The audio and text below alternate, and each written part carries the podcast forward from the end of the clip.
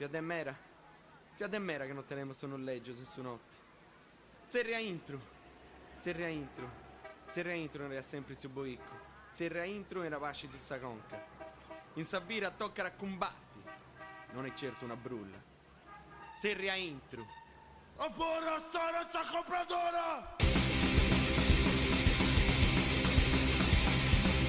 A fuori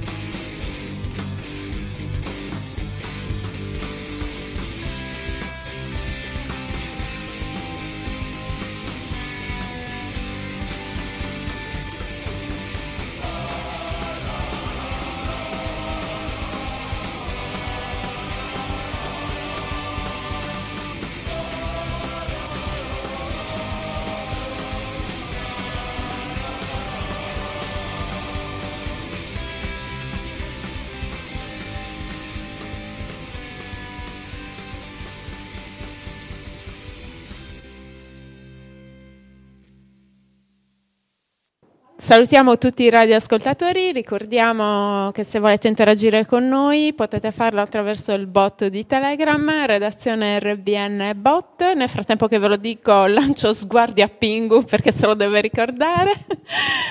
Scherziamo ovviamente. Eh, introduciamo questo argomento abbastanza delicato e triste che riguarda appunto la nostra città. Oggi infatti possiamo vedere Cagliari abbastanza solare, vitale, con uh, sì le stradine vecchie, le grandi chiese, ma anche il suo bel porto cui fare una passeggiata.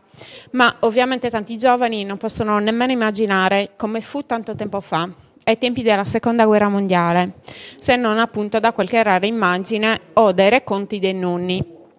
Cagliari conobbe il momento peggiore nel 1943, quando due terzi di essa fu completamente distrutta. Ma partiamo con ordine. La Sardegna, fin dall'ingresso in guerra, eh, rivestiva un ruolo importantissimo nella strategia militare del Mediterraneo, essendo un vero e proprio avamposto.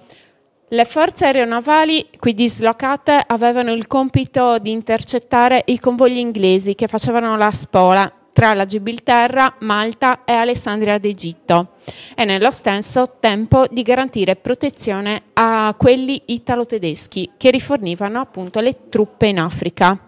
Ovviamente anche l'azione degli aerosiluranti di base ad Elmas, a pochi chilometri da Cagliari, furono di primaria importanza.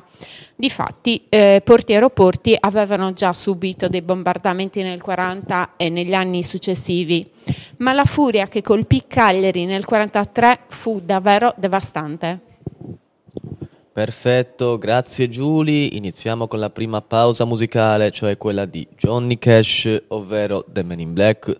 Fu un grandissimo cantautore che ha venduto oltre 90 milioni di dischi. Sebbene sia principalmente ricordato come un'icona della musica country, il suo repertorio spaziava attraverso generi quali rock, rock and roll, rockabilly, blues, folk e gospel. Ascoltiamo quindi Arts.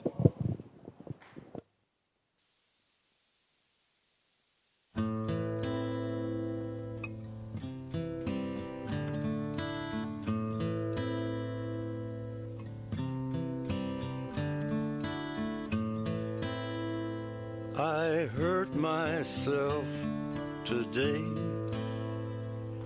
to see if I still feel. I focus on the pain, the only thing that's real. the needle tears a hole. The old familiar sting. Try to kill it all away, but I remember everything. What have I become? My sweetest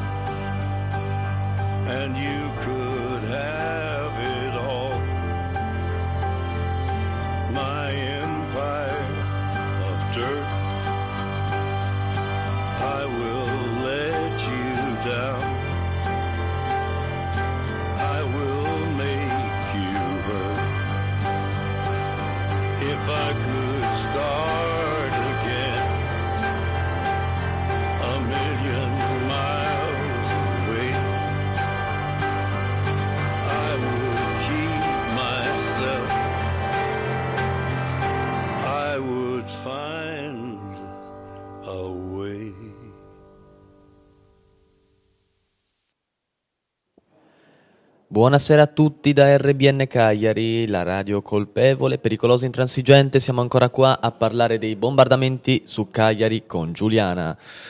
Gli passiamo subito la parola. E... A tra poco. Grazie caro. Allora, parliamo adesso del mese di febbraio. Il preludio ai massicci bombardamenti che avrebbero interessato Cagliari nel febbraio del 43 si ebbe un mese prima, quando il 21 gennaio eh, gli aerei inglesi attaccarono l'aeroporto di Elmas, come già detto a pochi chilometri da Cagliari, causando danni agli hangar e provocando la morte di sei persone e il ferimento di altre quattro. Il 7 febbraio eh, fu la volta delle forze aeree statunitensi che compirono cinque azioni esplorative sorvolando Cagliari e nuovamente eh, il vicino aeroporto. Le incursioni causarono 10 morti, tra i quali lo zerese eh, Nicolino Secchi, eh, che era un aviere, e 13 feriti. I bombardamenti veri e propri iniziarono però 10 giorni dopo, ovvero il 17 febbraio.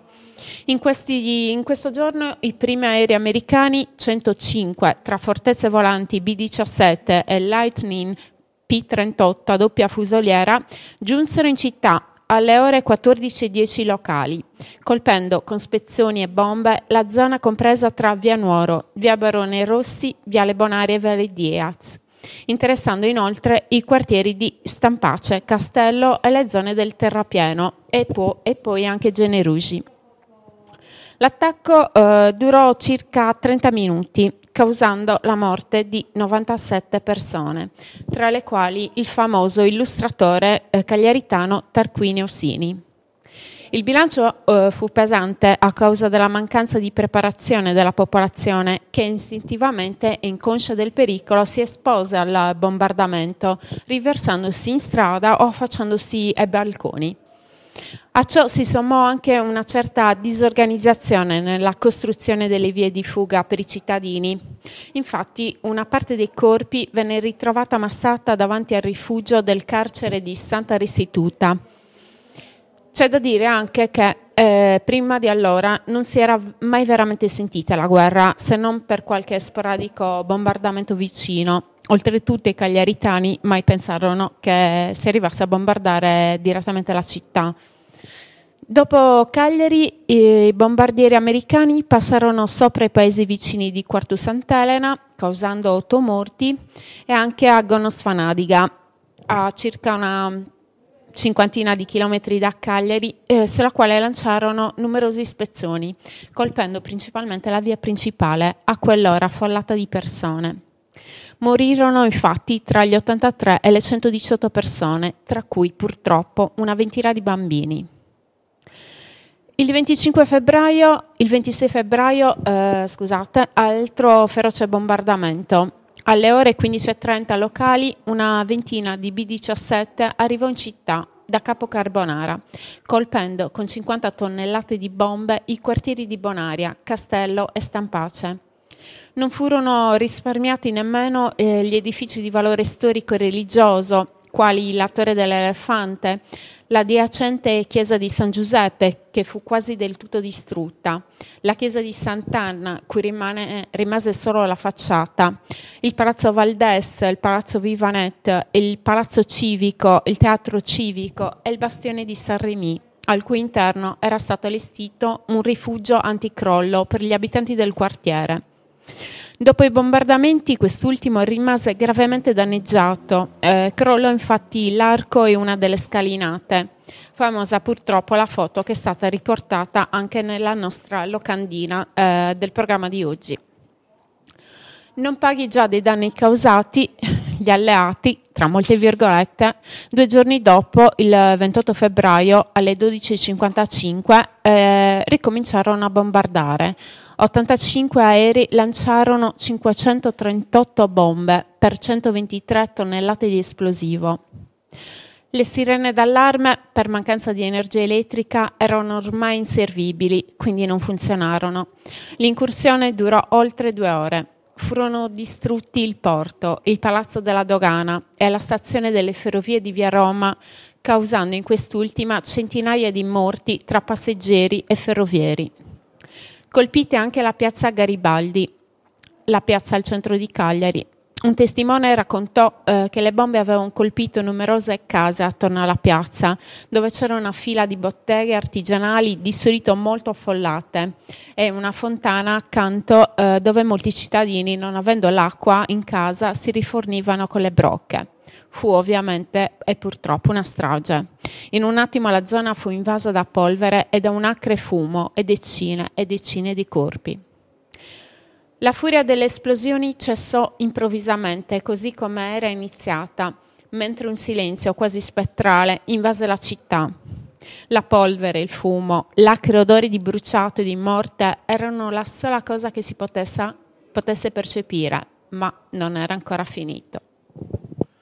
Perfetto, grazie mille Giuliana. Partiamo con la doppia pausa musicale e si fa un passo indietro negli anni, precisamente negli anni 30 e 40.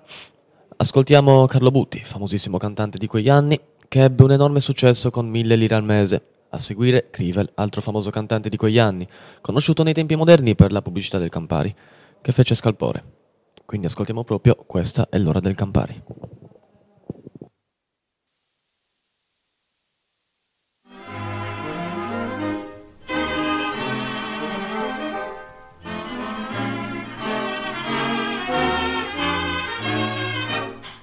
Disperazione, che delusione dover campare sempre in disdetta, sempre in bolletta.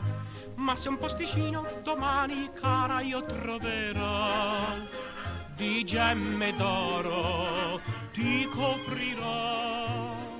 Se potessi avere eh, mille lire al mese, senza esagerare sono certo di trovare tutta la felicità. Un modesto impiego, io non ho pretese, voglio lavorare per poter al fin trovare tutta la tranquillità. Una casettina in periferia, una mogliettina giovane e carina tale quale come te, se potessi avere mille lire al mese. Farei tante spese e comprerei fra tante cose le più belle che vuoi tu. Ho sognato ancora stanotte, amore, l'eredità. Uno zio lontano, americano. Ma se questo sogno non si avverasse, come farò? Il ritornello ricanterò se potessi avere mille lire al mese. Senza esagerare sarei certo di trovare tutta la felicità. Un modesto impiego, io non ho pretese, se voglio lavorare per poter al fin trovare tutta la tranquillità. Una casettina in periferia, una mogliettina giovane e carina tale quale come te, se potessi avere mille lire al mese, fare tante spese comprerei fra tante cose le più belle che vuoi tu.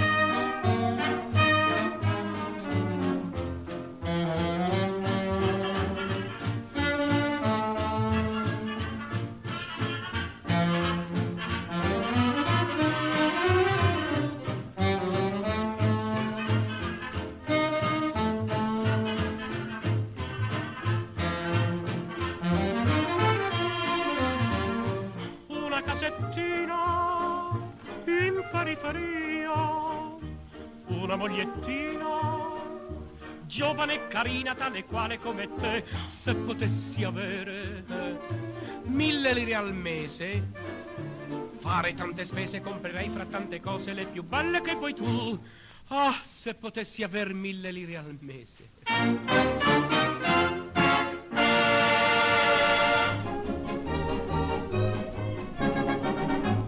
Quando al fine d'un giorno noioso la gaiezza risorge nel cuore, cerca ognuno il perché prodigioso e domanda con grande stupor donde viene questa gioia verace, ogni crisi finita è davver, forse al mondo ritorna la pace, no credete è un motivo più ver, se d'affanni e di malanni non si sente più novella, se ciascun sorride lieto e la vita trova bella, se ragione misteriosa a gioir ciascuno appella, questa è l'ora senza pari, questa è l'ora del Campari.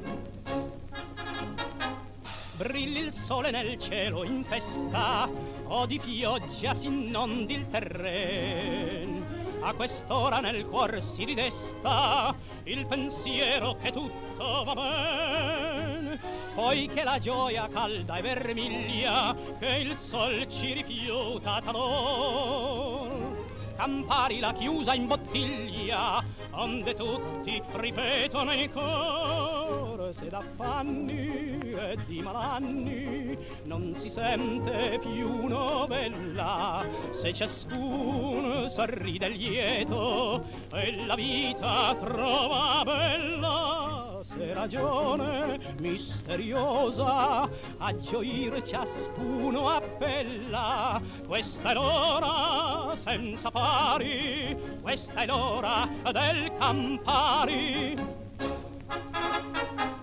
Quando gli stranieri in carovana dalle brume di nordico suol ripercorron la terra italiana nel tepore dell'Italo sol ammiran sui colli di Roma nuove glorie ed eterno splendor, ma lasciando dei fiori la Roma, con rimpianto ripeton tra loro, se d'affanni e di malanni non si sente più novella, se ciascun sorride lieto e la vita trova bella, se ragione misteriosa a gioire ciascuno appella, questa è l'ora senza pari, questa è l'ora del Campari.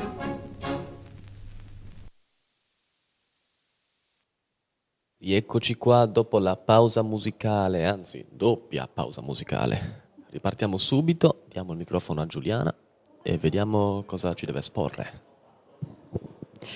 Grazie Pingu, questa voce è molto sensuale e seria. Stiamo parlando dei mm, bombardamenti del 43 che vennero su Cagliari e che distrussero quasi del tutto la città. Abbiamo parlato dei bombardamenti di febbraio e ora passiamo a marzo e a maggio. La mattina del 31 marzo eh, vennero prese nuovamente di mira il porto di Cagliari e gli aeroporti di Decimomannu, Monserrato e Villacidro, ma alcune bombe appunto caddero anche in città, sulla vicina stazione e sulla piazza del Carmine. E qui nasce una leggenda, che la statua della Madonna al centro della piazza, nel vedere tanta distruzione, eh, si gira dall'altra parte. In realtà, a causa delle vibrazioni dello spostamento d'aria causata eh, dall'esplosione di una bomba, la base eh, subiva una leggera rotazione. Le diverse incursioni provocarono 60 morti e 52 feriti, oltre che gravi danni agli obiettivi colpiti. Ci furono due mesi di tregua, poi il giorno dell'inferno, 13 maggio. Tra le 13.35 e le 14.45 e successivamente tra le 22.50 e le 23.07 una flotta di circa 200 bombardieri riversarono su Cagliari 893 tonnellate di esplosivo, riducendo ciò che rimaneva della città ad un cumulo di macerie. Nonostante la portata del raid, il più distru- distruttivo a Cagliari, eh, il numero delle vittime fu contenuto, circa 50. In gran parte eh, gli abitanti avevano già lasciato la città. In questo bombardamento, come nei precedenti, gli alleati lanciarono dei volantini sopra la città con frasi tipo avete conosciuto le nostre bombe, altre ne seguiranno, a voi la scelta tra la pace che vogliamo portarvi e la distruzione che provocano tedeschi fascisti. Una frase che è tutta un programma, diciamo. Altro che pace. Ovviamente queste parole del nemico non cadevano in vano nell'animo della gente eh, provata dalle sofferenze e dai lutti. Infatti la guerra psicologica che facevano, oltre a quella effettiva, trovava terreno fertile la mancanza di cibo, le difficoltà dei rifornimenti, la violenza e il terrore eh, degli ultimi bombardamenti avevano fatto crollare ogni illusione e la guerra veniva osservata per quello che era, una cruda realtà. I cagliaritani eh, però non volevano né la vittoria né la sconfitta, ma solo che la guerra finisse. Ole, grazie Giulia. Eh, partiamo con un'altra pausa musicale con il nostro gruppo post-punk più conosciuto nel mondo dark e non solo, che sono i Cure. Ci ascoltiamo Barney, inclusa anche nella colonna sonora del film Il Corvo.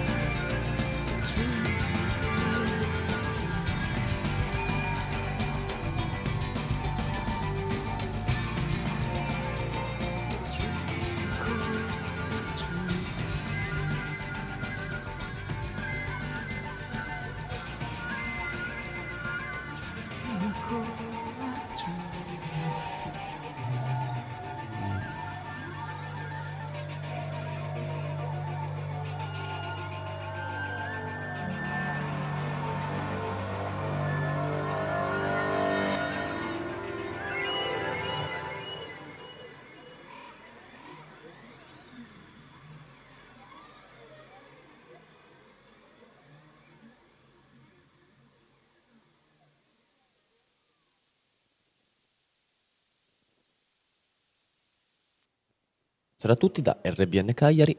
Adesso Giuliana riprenderà con il suo fantastico discorso. Tieni Giulia. Grazie caro. Vi ricordo ancora una volta che se volete interagire con noi, volete chiederci qualcosa riguardo all'argomento di oggi, ovvero i bombardamenti del 43 su Cagliari, potete farlo attraverso il bot di Telegram, redazione RBN bot. E ora proseguiamo la nostra diretta dal nostro spazio non conforme di Via Cervi a Cagliari. Il 16 maggio il capitano di fregata Francesco Murzi, comandante del settimo gruppo sommergibili, eh, scrisse riferendosi a Cagliari, quasi completamente distrutta. Sono rimaste in piedi poche case. Qualsiasi servizio di interesse pubblico è interrotto. L'energia elettrica potrà essere distribuita tra 15 giorni, ma solo a determinate zone di interesse militare. Il problema dell'acqua è gravissimo, in quanto le condutture principali sono state distrutte. La città è pressoché deserta. Le incursioni aeree sulla Sardegna si protrassero fino al giorno dell'armistizio, il giorno dell'infamia, l'8 settembre, senza che tuttavia si registrassero pesanti attacchi come quelli avvenuti nei mesi precedenti. Difatti i raid alleati sul Mediterraneo si concentrarono da lì in avanti sull'invasione della Sicilia. Grazie mille Giulia.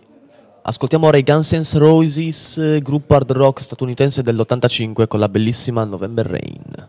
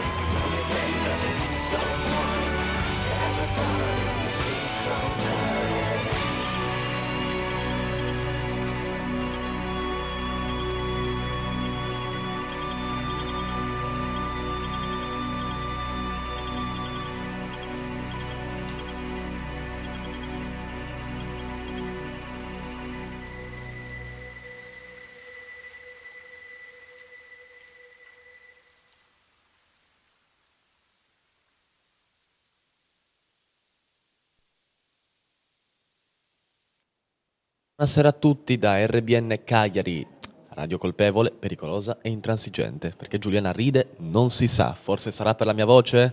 Boh. Comunque sia, le diamo il microfono. Mi fa sorridere il, tuo modo di presentare, molto rilassato, pacato, serio. Bravo, bravo Pingo, così mi piaci. Ovviamente la serietà ci sta, visto che stiamo parlando di un argomento alquanto triste e toccante, perché proprio eh, ha colpito la nostra città Cagliari. Parliamo dei bombardamenti del 1943 eh, che ricordo distrussero due terzi eh, della città. Abbiamo parlato appunto dei bombardamenti, ora passiamo allo sfollamento dei cagliaritani. La stima totale delle vittime delle tre incursioni di febbraio eh, varia dalle 416 alle 700 persone. Il bombardamento del 28 eh, febbraio eh, segnò la morte sociale della città.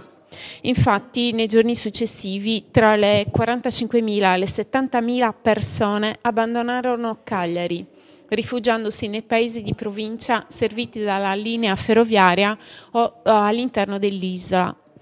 Con ogni mezzo i cagliaritani lasciarono la città eh, a piedi, eh, con mezzi di fortuna, in bicicletta. Eh, lo sfollamento fu una delle pagine più drammatiche e toccanti della storia sarda, una pagina segnata anche dall'assoluta miseria. La gente si, sposta, si spostava dove poteva, in uh, data 6 marzo il prefetto di Nuoro comunicava che i profughi arrivati da Cagliari erano circa 12.000, ma da elementi diversi calcola, eh, si calcolava un numero di circa 30.000 persone. Riportando oh, oltretutto la scarsità degli alloggi per gli, eh, per gli sfollati che avevano invaso anche i comandi militari uffici eh, chiedeva eh, appunto il comune di, il prefetto di Nuoro eh, un'opera persuasiva e ferma per far tornare almeno gli uomini validi nelle loro residenze. I prefetti di Cagliari e Sassari emisero un ordine rivolto a tutti i lavoratori, con esclusione ovviamente delle donne e dei bambini, di ritornare appunto alla propria residenza per far ripartire perlomeno le attività produttive e non far morire del tutto la città. Eh, ma il 2 marzo eh, molte industrie i cui edifici sono, erano stati colpiti dalle bombe erano ferme, i negozi chiusi, compresi gli alimentari e le panetterie. Cagliari infatti aveva un aspetto eh, di squallore e abbandono, senza luce, senza acqua e senza viveri. Mancava il carbone, cumuli di macerie e di rottami non erano ancora stati sgombrati e l'immondizia accumulata in strada impediva ogni traffico per le strade. Non c'era assistenza sanitaria, eccetto pochi medici comunali. I liberi professionisti avevano abbandonato la città, aprendo i loro gabinetti di cura nei centri più importanti della provincia. I paesani che accolsero questa massa eh, ricordano gli sfollati dispersi nei campi in lacrima e disperati o ammassati nei saloni parrocchiali dei paesi, sguardi di pietà verso chi aveva perso tutto. Qualcuno aveva comunque beni da scambiare eh, e la campagna ovviamente i contadini apprezzavano molto i prodotti cittadini, come il tabacco ad esempio, eh, lenzuola, abiti eleganti, mobili e anche argenteria. Gli sfollati infatti portarono una massiccia quantità di denaro, di gioielli, i corredi, ma sembra, eh, sembrava che non fosse comunque sufficiente, eh, anche perché erano stati vittime dei razziatori. Eh, infatti iniziarono le visite in città svuola, svuotando case, palazzi e magazzini. Cagliari era fuori città alla fine, eh, mischiata con la campagna, in una società nuova Impiegati, operai e negozianti si ritrovarono al lavoro nei campi, e le donne come spigolatrici, i ragazzi a raccogliere lumache o cipolle selvatiche. Anche quelli che non erano adatti per i campi contribuivano all'economia della famiglia ospitante col commercio, come ad esempio a Samassi, dove si erano rifugiati i commercianti dell'ex capitale del regno. Oltre ai soldi e ai beni arrivarono anche le scuole a Mogoro e a Isili il liceo classico Dettori, a Solarussa il Regio Liceo Scientifico Carlo Sanna, tra Rizzo e Senorbì eh, l'istituto privato Dante Alighieri. E questo permise la circolazione di idee, libri, insegnanti, persone che la campagna non aveva mai visto. Alla fine del 1943 i, Cagliari, i cagliaritani eh, eh fecero ritorno in città insieme alle loro attività commerciali e agli uffici, trovando che l'antica città non c'era più e che si doveva ricostruire tutto. Grazie mille Giulia, ma cioè, facciamo una doppia pausa musicale, così, di gusto. Allora, sì. Uh, Eight for Breakfast con Guerra e a seguire gli Ultima Frontiera con La Luce dei Cami. A tra poco.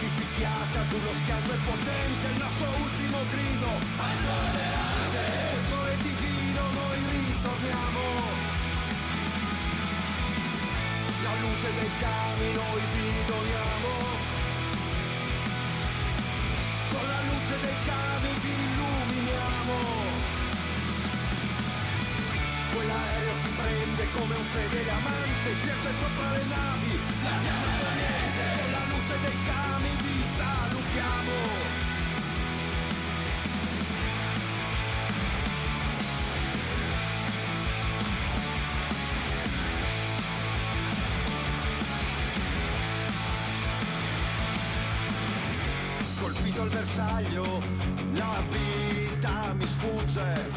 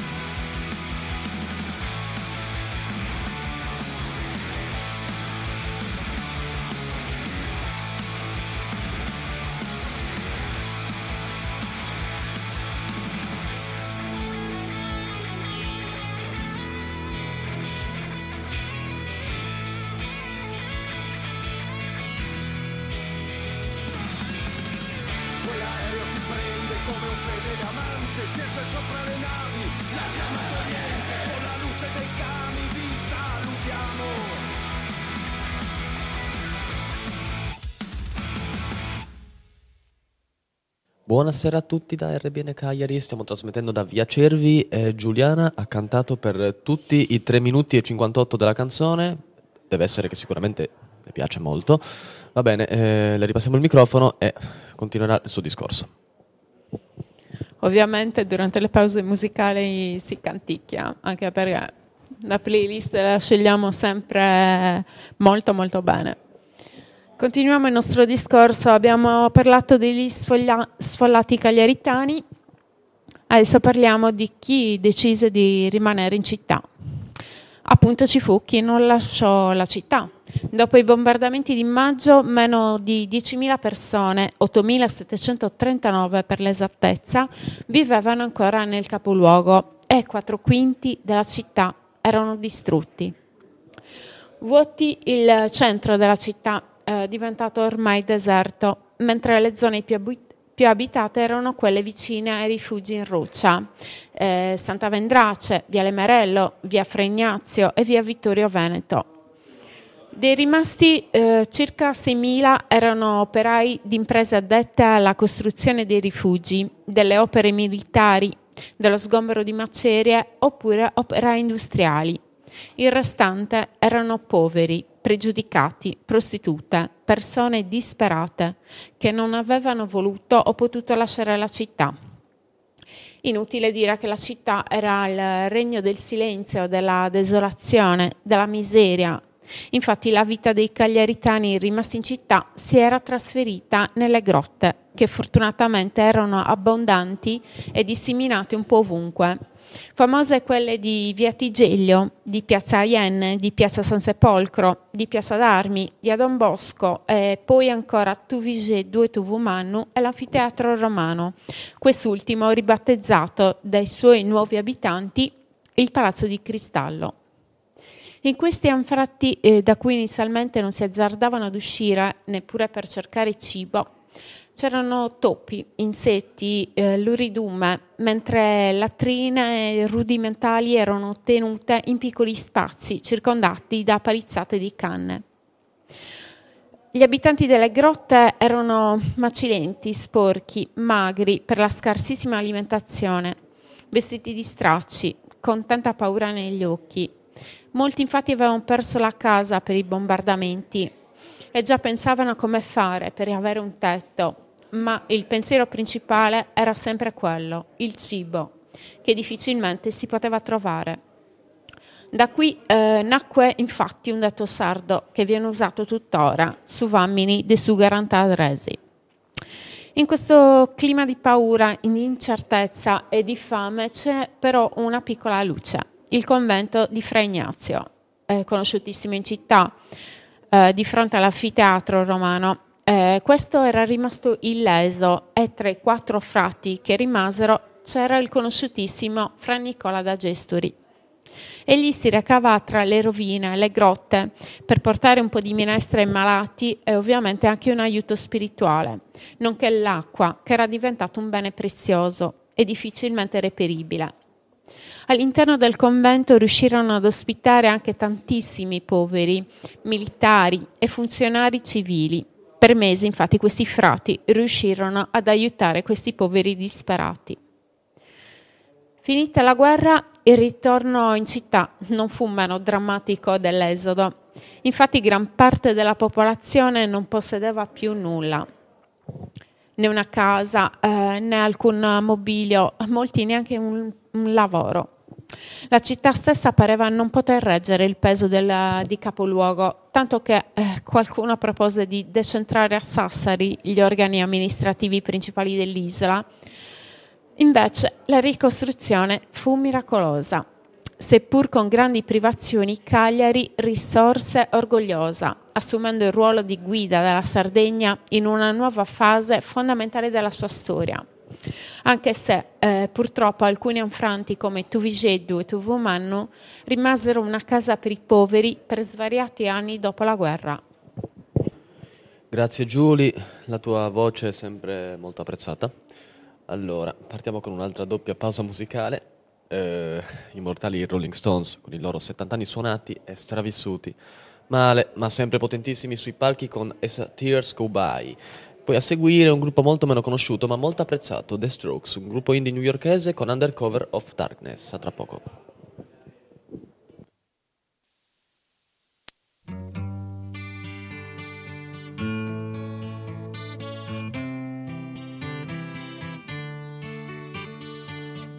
It is the evening of the day. I sit and watch the children play. Smiling faces I can see, but not for me. I sit and watch as tears go by.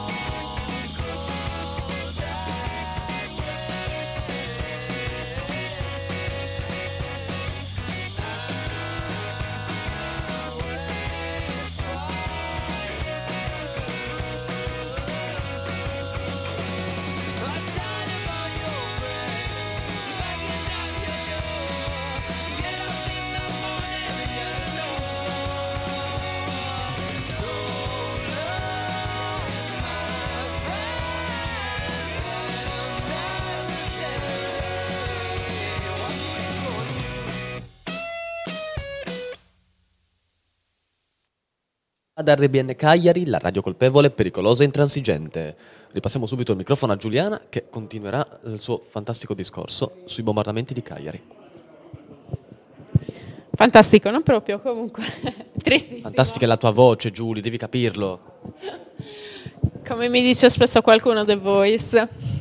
Ma continuiamo il nostro discorso, riprendiamo ad essere seri. Eh, possiamo dire che Cagliari, eh, dopo Napoli, fu la città italiana più bombardata durante la seconda guerra mondiale. Circa 2.000 persone morirono e oltre 40.000 persone persero la casa. Gravi infatti furono i danni al patrimonio edilizio della città. Su 4.500 edifici esistenti prima del conflitto, 720 andarono completamente distrutti e 540 furono gravemente danneggiati. I danni alla città furono incalcolabili. Il teatro civico venne distrutto, mentre il bastione Saint-Rémy, colpito da tre, tro- tre bombe, distrussero, che distrussero l'arco e la parte delle scale, ovviamente eh, lo ridussero quasi a polvere. In piazza Costituzione, eh, di fronte al bastione, si formò una profonda voragine. In castello, eh, il palazzo della Villa Marina fu sventrato, mentre la chiesa di San Giuseppe, vicino alla Torre dell'Elefante, crollò completamente. In piazza Carmine una bomba fece una buca larga 8 metri e molto profonda, e invece il municipio di Cagliari conservava solo la facciata. Parecchie costruzioni del largo eh, del corso della via Sassari, di via Maddalena, via Malta e via Caprera divennero cumuli di macerie. Ma per farvi capire bene l'entità del disastro e anche il divario tra la popolazione dei paesi e quella cittadina, voglio raccontarvi qualche testimonianza scritta. Eh, questa testimonianza eh, di tale Giuseppe Casciu eh, descrive lo sfollamento a tappe. Racconta, i miei ricordi della fuga da Cagliari nel 1943 e il successivo periodo di sfollamento sono legati più che all'orrore e alla paura dei bombardamenti sulla città, al senso di avventura che la fuga suggeriva e stimolava e alle forti emozioni e alle tante conoscenze che si sono sovrapposte in me. Bambino di 12 anni in quei giorni di febbraio e nei lunghi successivi mesi di una vita tanto diversa da quella fi- vissuta finora. In precedenza eh, la guerra aveva destato in me solo curiosità, sia perché a Cagliari si era fatta sentire ancora poco, sia perché i nostri genitori ovviamente cercavano di farcene sentire meno i disagi e gli echi dolorosi. Curiosità avevano destato le ore dell'oscuramento, le maschere antigas comparse a casa e le schegge che ero corso a raccogliere nella via Baccaredda dopo uno spezzonamento, mentre mia nonna dalla porta di casa mi sgridava terrorizzata. Dopo il 28 febbraio, dopo le lunghe ore trascorse il giorno precedente in una grotta al giardino pubblico, poi in un rifugio nei pressi di via San Giovanni, eravamo scappati a piedi dalla città, lungo la strada che portava ad Ulianova. Eravamo un gruppo di tanta gente smarrita e spaventata, con pochi bagagli, il minimo che si poteva portare a spalla. Ricordo che mio padre aveva una bicicletta bianchi con i cerchioni di legno che mi sembrava molto bella e che lui conduceva a mano, carica di scatole e sacchetti su due lati. Ricordo il profilo della città in lontananza, con tante colonne di fumo che si innalzavano verso il cielo. Ricordo il rombo di aerei e noi che ci sparpagliavamo di corsa sui campi e ci stendavamo sull'erba e una voce che gridava c'è la polveriera. Siamo così giunti a Dolianova e da lì con un camion militare, credo, a Senorbì. E poi, dopo un giorno o due, sopra un carro a buoi lento e affascinante, con mia nonna seduta sopra un sacco di patate e noi bambini che non stavamo mai fermi e volevamo usare il pungolo sopra i buoi, abbiamo percorso l'ultima tappa fino a San Basilio, nostra sede di sfollati per tanti mesi, prima che l'intendenza di finanza, ufficio di mio padre, fosse trasferita a San Niccolò Gerrei. In quei posti di dominante campagna e di vivide fioriture primaverili si affievoliscono i ricordi della guerra, del crollo della casa del palazzo Incis di Piazza Galilei, della perdita dei mobili e di buona parte dei beni di famiglia. Restano forti le sensazioni legate alle cose mai viste e mai fatte prima, all'asino bendato che gira attorno alla macina di pietra per tutto il giorno, al pane infornato alle tre del mattino, alla mungitura del gregge e al latte schiumoso bevuto caldo, alle fionde fatte con le forcelle di legno e gli elastici di bicicletta per la cattura degli uccelli, le grandi mangiate di fichi d'India e di corbezzoli, con immaginabili conseguenze. Il collegamento del nostro isolamento col mondo esterno era spesso tenuto da mia mamma, che aveva frequenti contatti con la prefettura, prima a Cagliari e poi a Luna Matrona, e ci raccontava i fatti più recenti e tornava talvolta con le rarità di allora, zucchero, caffè. E ci costringeva a prenderne poco, perché chissà quando ce ne sarebbe stato altro. Eppur nel ricordo di tanti simpatici e più duraturi rapporti con le persone del posto, con le nuove amicizie, ho la forte, marcata sensazione dell'essere profugo, estraneo in qualche modo all'ambiente che mi ospitava, ma anche sradicato e diviso ormai dalla città che era stata la mia e che al mio ritorno non avrei sentito più la stessa, per le sconvolgenti distruzioni che l'avevano colpita e perché io stesso ero cambiato, forse indurito, forse arricchito dal contatto con un altro mondo. Grazie mille Giulia. Questa volta ascoltiamo una canzone dei Beatles rifatta da Kurt Cobain, leader dei Nirvana, gruppo grunge degli anni 90. La canzone è Across the Universe. Words are flowing out like endless rain into a paper cup. They slither while they pass, they slip away across the universe.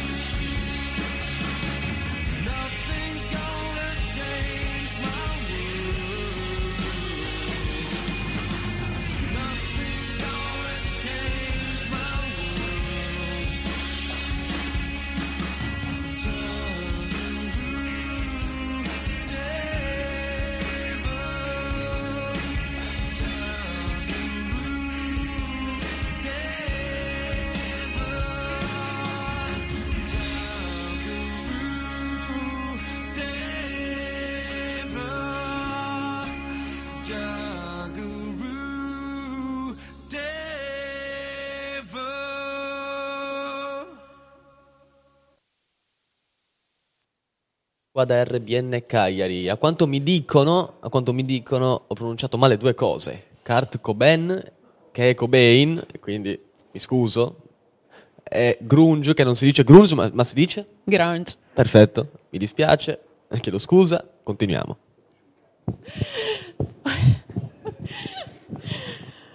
Grazie Pingu. Vabbè, capita, gli sbagli ci sono, sbaglio spesso anche io, quindi non siamo a madrelingua inglese, quindi No, perché eh, certi gruppi, io cioè, un po' mi vergogno, eh, però certa musica non l'ascolto, di conseguenza mi devo adattare a quello che leggo, va bene. tranquilli, lo sto istruendo io sulla musica. Continuiamo il nostro discorso sui bombardamenti di Cagliari. Eh, parliamo ora di riconoscimenti. Eh, per le gravissime perdite materiali e soprattutto umane sopportate, il 12 maggio 1950 il Presidente della Repubblica, eh, Luigi Einaudi, conferì alla città la medaglia d'oro al valore militare. Ancora oggi, dai pochi filmati d'epoca, appare irreale lo scenario di morte e devastazione provocato dai bombardamenti in luoghi a noi familiari e cari. Oltretutto una lapide è stata esposta sotto il Consiglio regionale nel 2003 a ricordo del violento bombardamento del 28 febbraio 1943. Passiamo ora ad una ricorrenza eh, che si effettua ogni anno dal 1656, il primo maggio per l'esattezza, ovvero eh, la festa di Sant'Efisio. Ovviamente eh, la festa eh, ci fu in, formi- in forma molto ridotta anche nel 1943, anzi a maggior ragione. La città, eh, sotto i bombardamenti e semidistrutta, decise lo stesso di sciogliere il voto, debito dei cagliaritani al santo per la liberazione dalla peste del 1656. Caricarono la statua del santo sopra un furgoncino del latte di tale Gianni Gorini e questa attraversò la città distrutta. Infatti, grazie al coraggio di alcune persone, la processione ebbe luogo. Con la benedizione dell'arcivescovo Monsignor Piovella, sfollato a Nurri, intorno alle 7 del mattino del primo maggio, il corteo si mosse dalla sua chiesetta di Stampace. Il simulacro del santo, privo di un dito perché le scosse delle bombe piovute nelle vicinanze l'avevano fatto cadere dalla teca in cui era collocato, era stato assicurato sul cassone del furgoncino.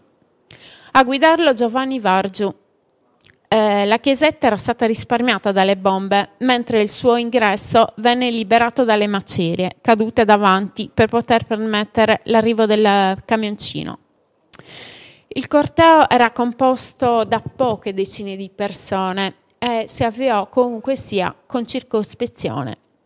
La paura che gli aerei alleati potessero arrivare a bombardare era ovviamente sempre presente.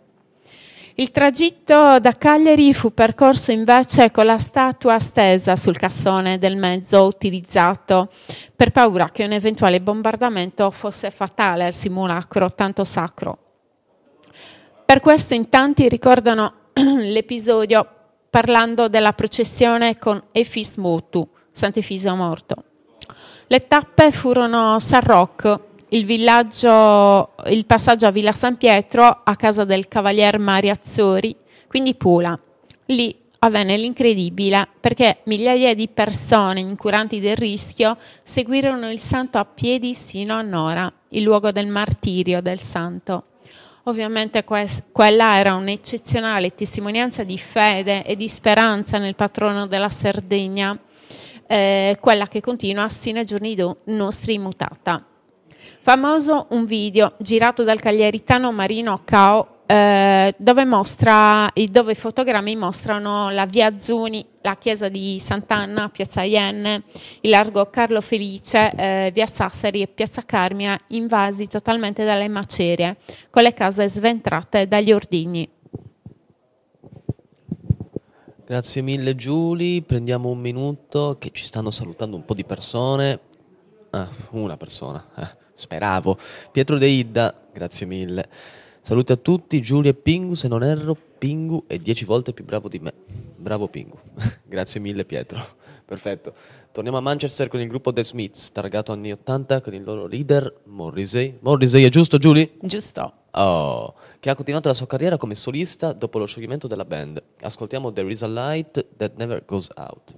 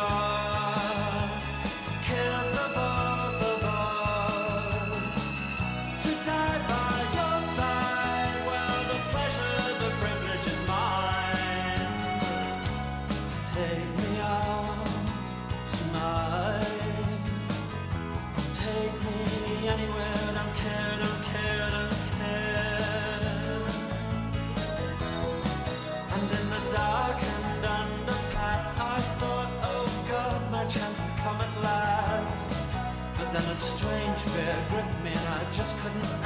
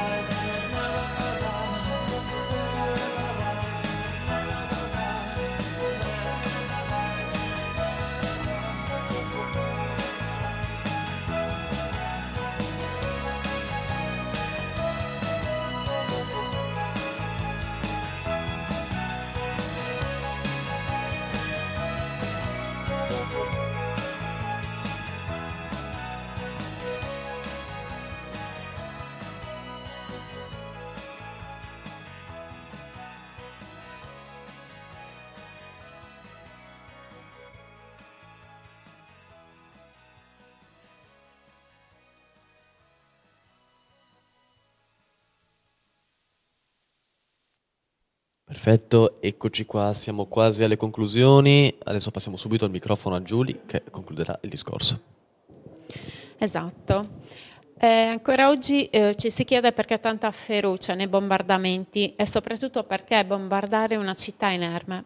La guerra è guerra, certo, ma a parte il porto eh, non c'era alcun motivo di bombardare la città e soprattutto proseguire a distruggerla dopo i due bombardamenti di febbraio. Alcune voci ipotizzano il fatto eh, che gli alleati volevano far credere che il loro sbarco dovesse avvenire in Sardegna e forse è proprio questa l'ipotesi più accreditata. Fatto sta che è stata fatta un'azione ignobile e vile da parte di quelli considerati da tanti come i liberatori. Beh, direi che abbiamo finito. Ora vediamo cosa mettere, ma proporrei una bellissima canzone. Però dai, cosa mettiamo, Giulia? Non lo so. Dimmelo tu. Mm, non lo so, mettiamo una sigla finale diversa. Eh, nel frattempo che il nostro caro Pingu la cerca, io vi ringrazio per averci seguito anche questo giovedì.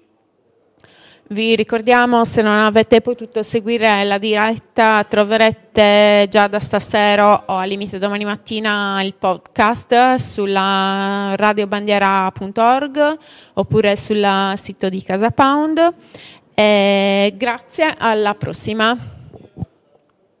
Ci vediamo, ho deciso comunque che metterò giustizia sociale degli SPQR. Ciao.